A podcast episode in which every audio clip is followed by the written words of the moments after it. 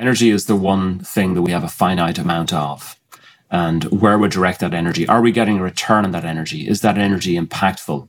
If we're thinking about the same thing, we have a problem. We're thinking about it. You know, our brain loves habits. It loves patterns. It loves um, process of things, but it can be very efficient, inefficient because the emotions get involved. And when our emotions get involved, we tend to kind of recycle the same thought time and time again. Welcome to 20 Minute Leaders. Just sit back, relax, and learn from the leaders of today. It's a journey. Each one is different, unique, inspiring. Let's get started. This episode is powered by J Ventures, a community driven VC fund in Silicon Valley in partnership with Leumitech, sponsored by Homeward Ventures, Hippo Insurance, Upwest Labs, Synergy Global, Hillel at Stanford, Leap, Birthright Excel, Sarona Partners, and in media partnership with CTech. Welcome to 20 Minute Leaders. This is a very special episode, really all about leadership in very, very unique ways. Meet Vivian James Rigney, President and CEO of Inside LLC, a global executive coaching consultancy operating throughout five continents where he has helped implement leadership development initiatives for some of the world's leading companies and their executive teams. He has also climbed the seven summits, the highest peak on all seven continents. On March 8th, his book Naked at the Knife Edge was published, a book about his climbing of Everest and an epic story of fear, resilience, and the power of vulnerability. I'm really excited to talk to you about leadership, as simple and as complex as it may be. Um, you know, having climbed the seven summits, uh, and uh, with an amazing book coming out. Uh, I believe just recently, given when this publication is, so uh, we'll act as if it has already come out. And uh, talking about uh, ad- adversity and talking about defeating defeating challenges, all in the context also of leadership and you as a professional coach.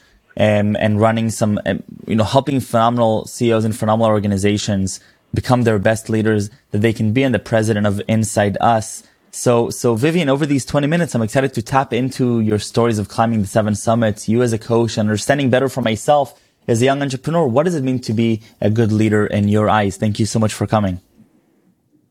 Yeah, I think the, the, the core and the, the premise of the book is that um, climbing Everest is a metaphor for how to overcome challenges, but but the most important thing to be an effective leader, and there are obviously lots of leadership books on how to lead, how to influence people, how to have mm-hmm. impact and all those very important things. But it really starts with yourself and that level of self awareness. One has to be aware of yourself, one has to make peace with yourself, one has to understand how to disarm the ego.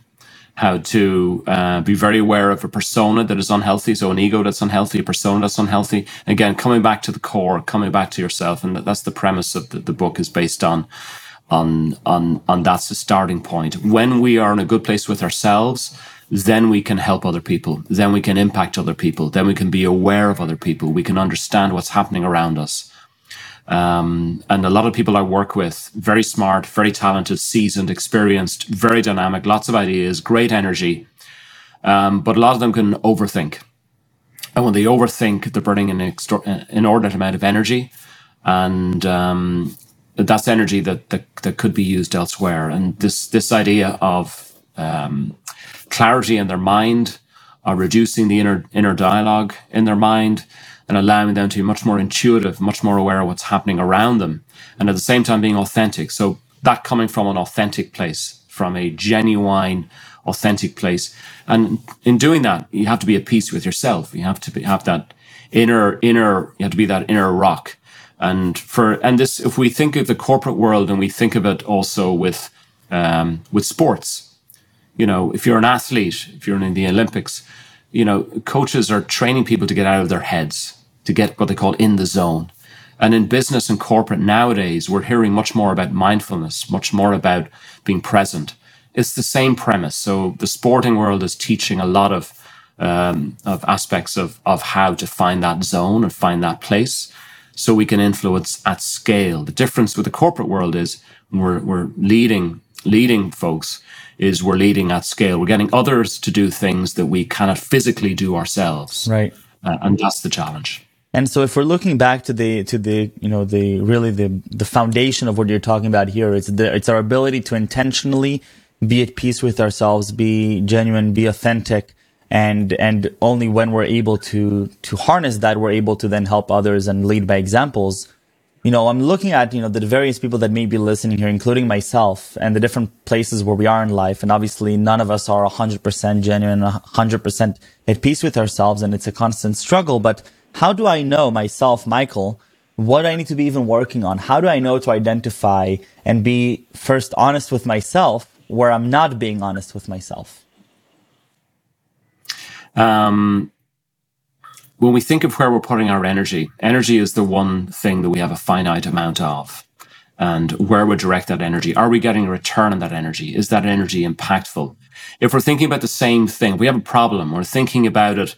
You know, our brain loves habits. It loves patterns. It loves um, processing things, but it can be very efficient, inefficient because the emotions get involved. And when our emotions get involved, we tend to kind of recycle the same thought time and time again. So we may think of a problem or a situation.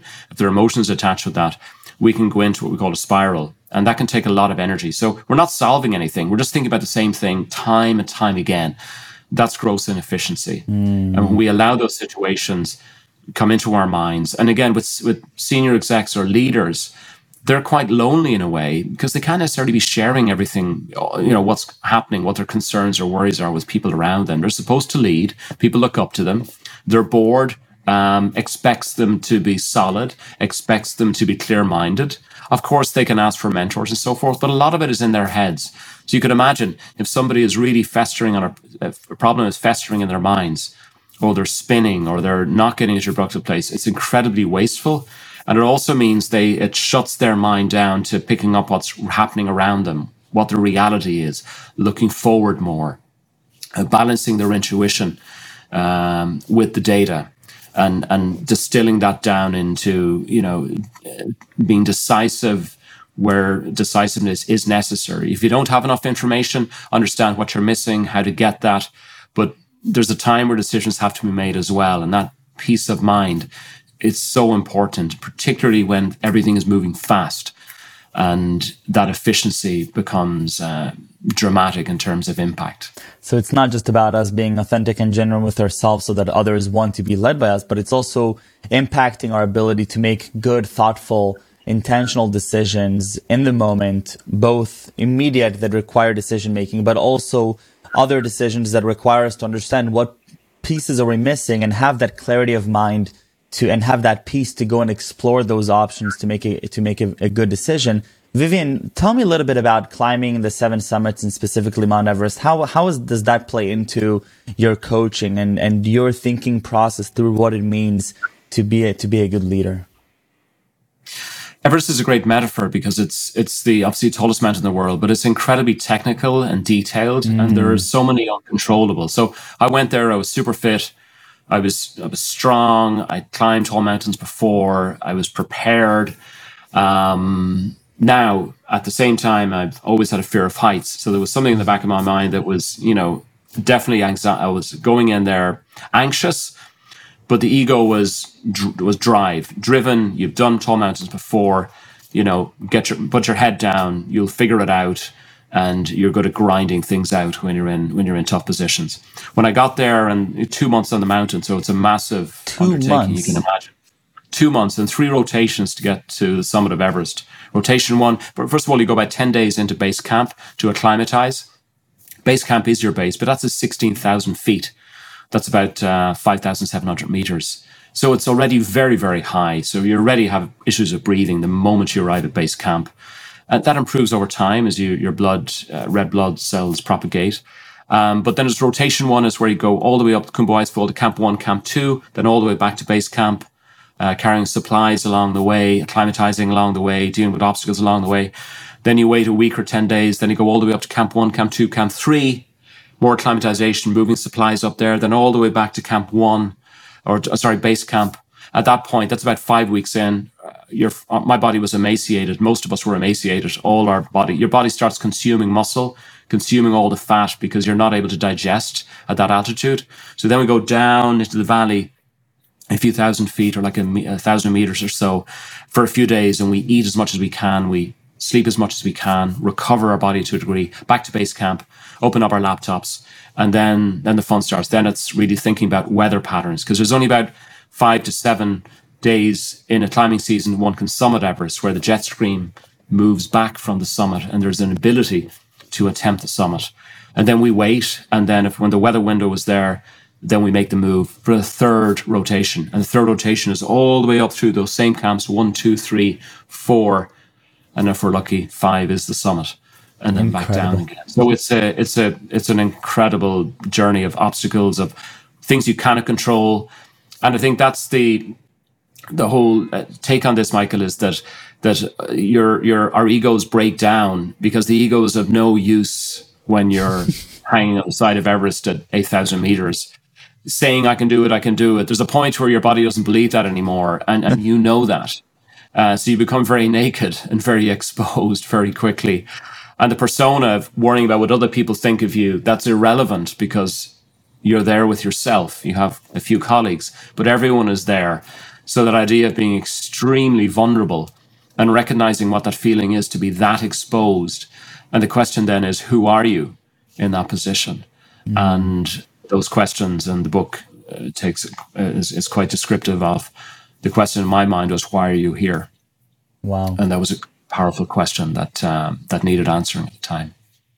Those periods of time between the rotations where you're sitting, you're acclimatizing, you're you know, you're you're in the process, you're not advancing. You're in the middle, you're not advancing on an hourly or daily basis and you know that you're in sort of a waiting period when you've come to conquer this feat. What are those days like? what what are you thinking? What are you feeling? obviously also as a high paced executive that is, you know, really usually going to push things forward. What happens when you're sitting down and you have a few days where you're like, okay, now I'm recovering. Now I'm, I'm waiting. Yeah, those days are actually bad days because on the mountain, the bad days are days when you don't have things to do. So on those days, we, we go for little walks or we prepare our gear, but there are days of reflection and days where you really feel how tired you are. You feel, you see your rib cage, your, your, you know, how, how emaciated you become. And in my experience, those days, about a couple of weeks since the expedition, I got down actually for a few days. And I got down because what entered my mind was, wow, I'm actually here and my life is at risk. And if something happens to me, I fall down a crevasse or, or I slip off an ice ledge and that's, that's the end of me. How will people back there, the people I care about, remember me?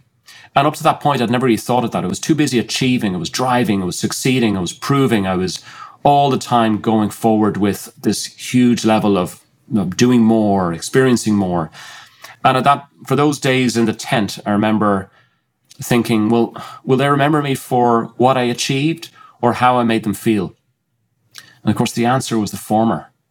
It was what I would achieved not enough of how I would have made them hmm. feel. So that was a profound um, a wake up call for me, and that came back wow. to haunt me on Summit Day, where I really asked that question. You know, um, that's not how I want to live my life because uh, it won't be meaningful to others. Which means, what's the whole purpose of what I'm doing? If I'm not going to be around, what's the purpose of being here? Right?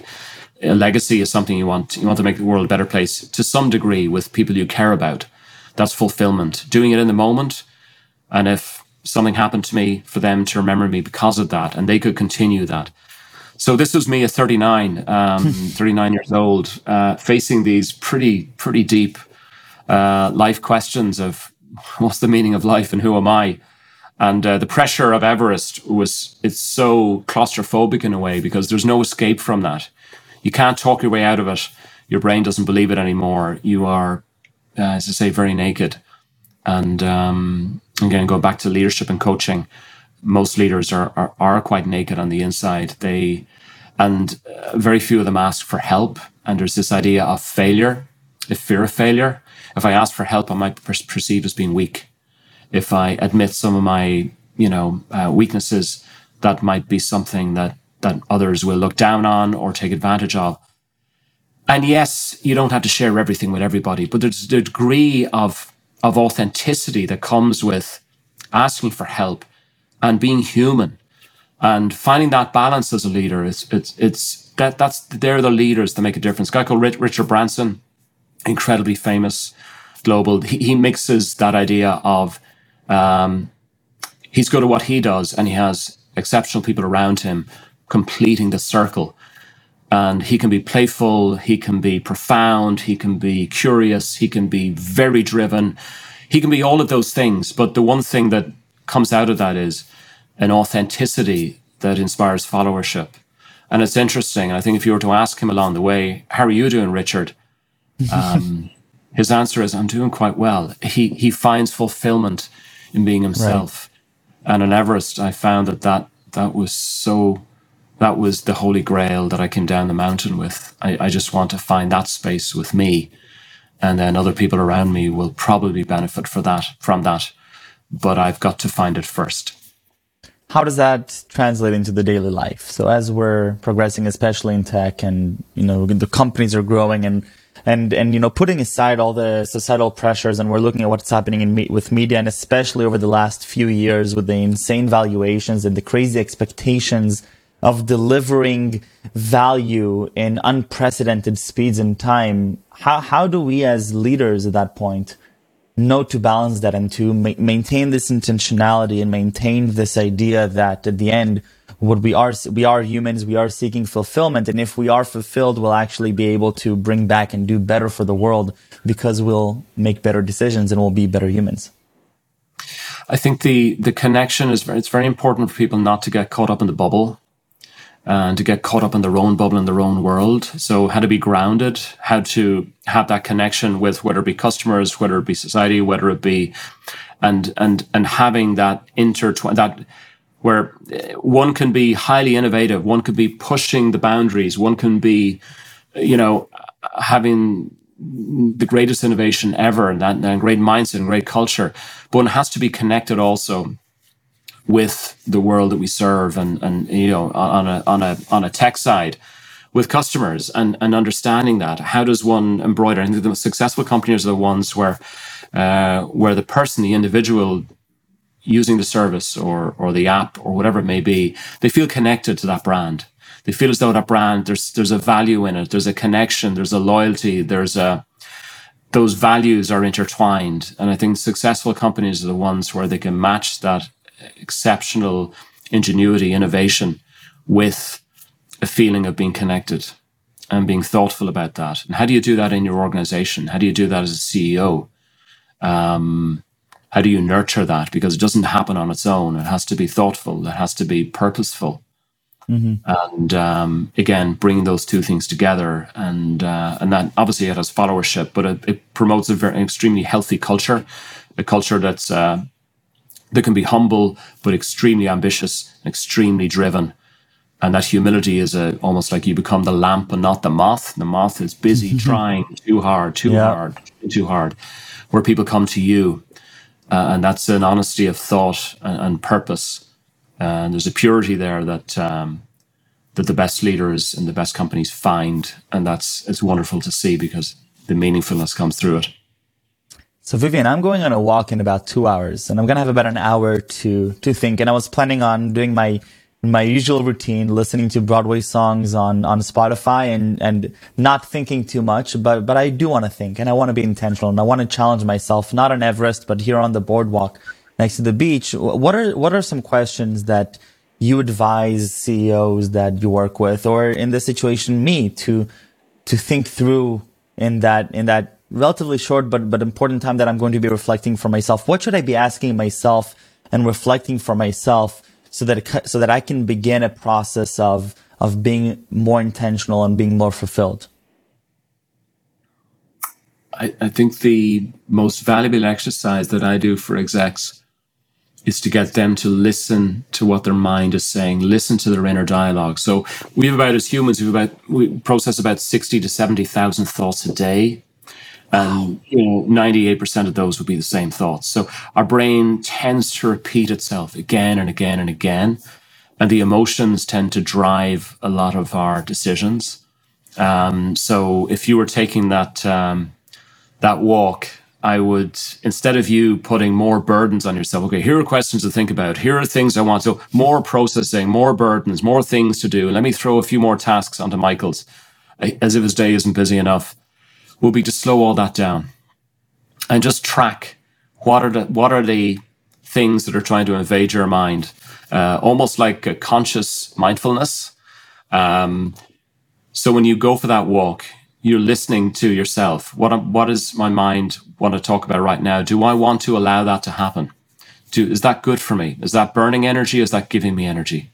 Managing the energy level, managing the inner dialogue. Once we become aware of our inner dialogue, our brain almost kicks in. It's almost like we start observing our mind, and then that mind starts to change because it reacts. It's almost like we've pulled the tarpaulin off, and awareness starts to lighten us, hmm. starts to free us. That's a bit like what happens at therapy, right? We talk about things, we feel we feel better. Um, but we can do that in our, in our own daily uh, daily lives, just being consciously aware of the noise machine in our head and deciding, am I going to entertain that thought? Does it give me energy or does it take my energy away? And, and just that one simple question, being aware, is it giving me energy or am I losing energy? And making that conscious decision. That's Vivian. To efficiency. Thank you so much. This was inspiring and uh, fun, and uh, and at the end, it, it leaves me with uh, with with a different way of thinking through my day, and and I'm definitely going to change the way that I was expecting to take that walk, and I'll leave the the earphone behind, and I'm also going to leave my tasks behind, and and listen a little bit more into what's coming in, and and asking myself these questions. Uh, and uh, thank you very, very much for everything. And uh, stay safe and stay healthy, Vivian. You're welcome. And great to talk to you today again, Michael. My pleasure. Thank you. Bye bye.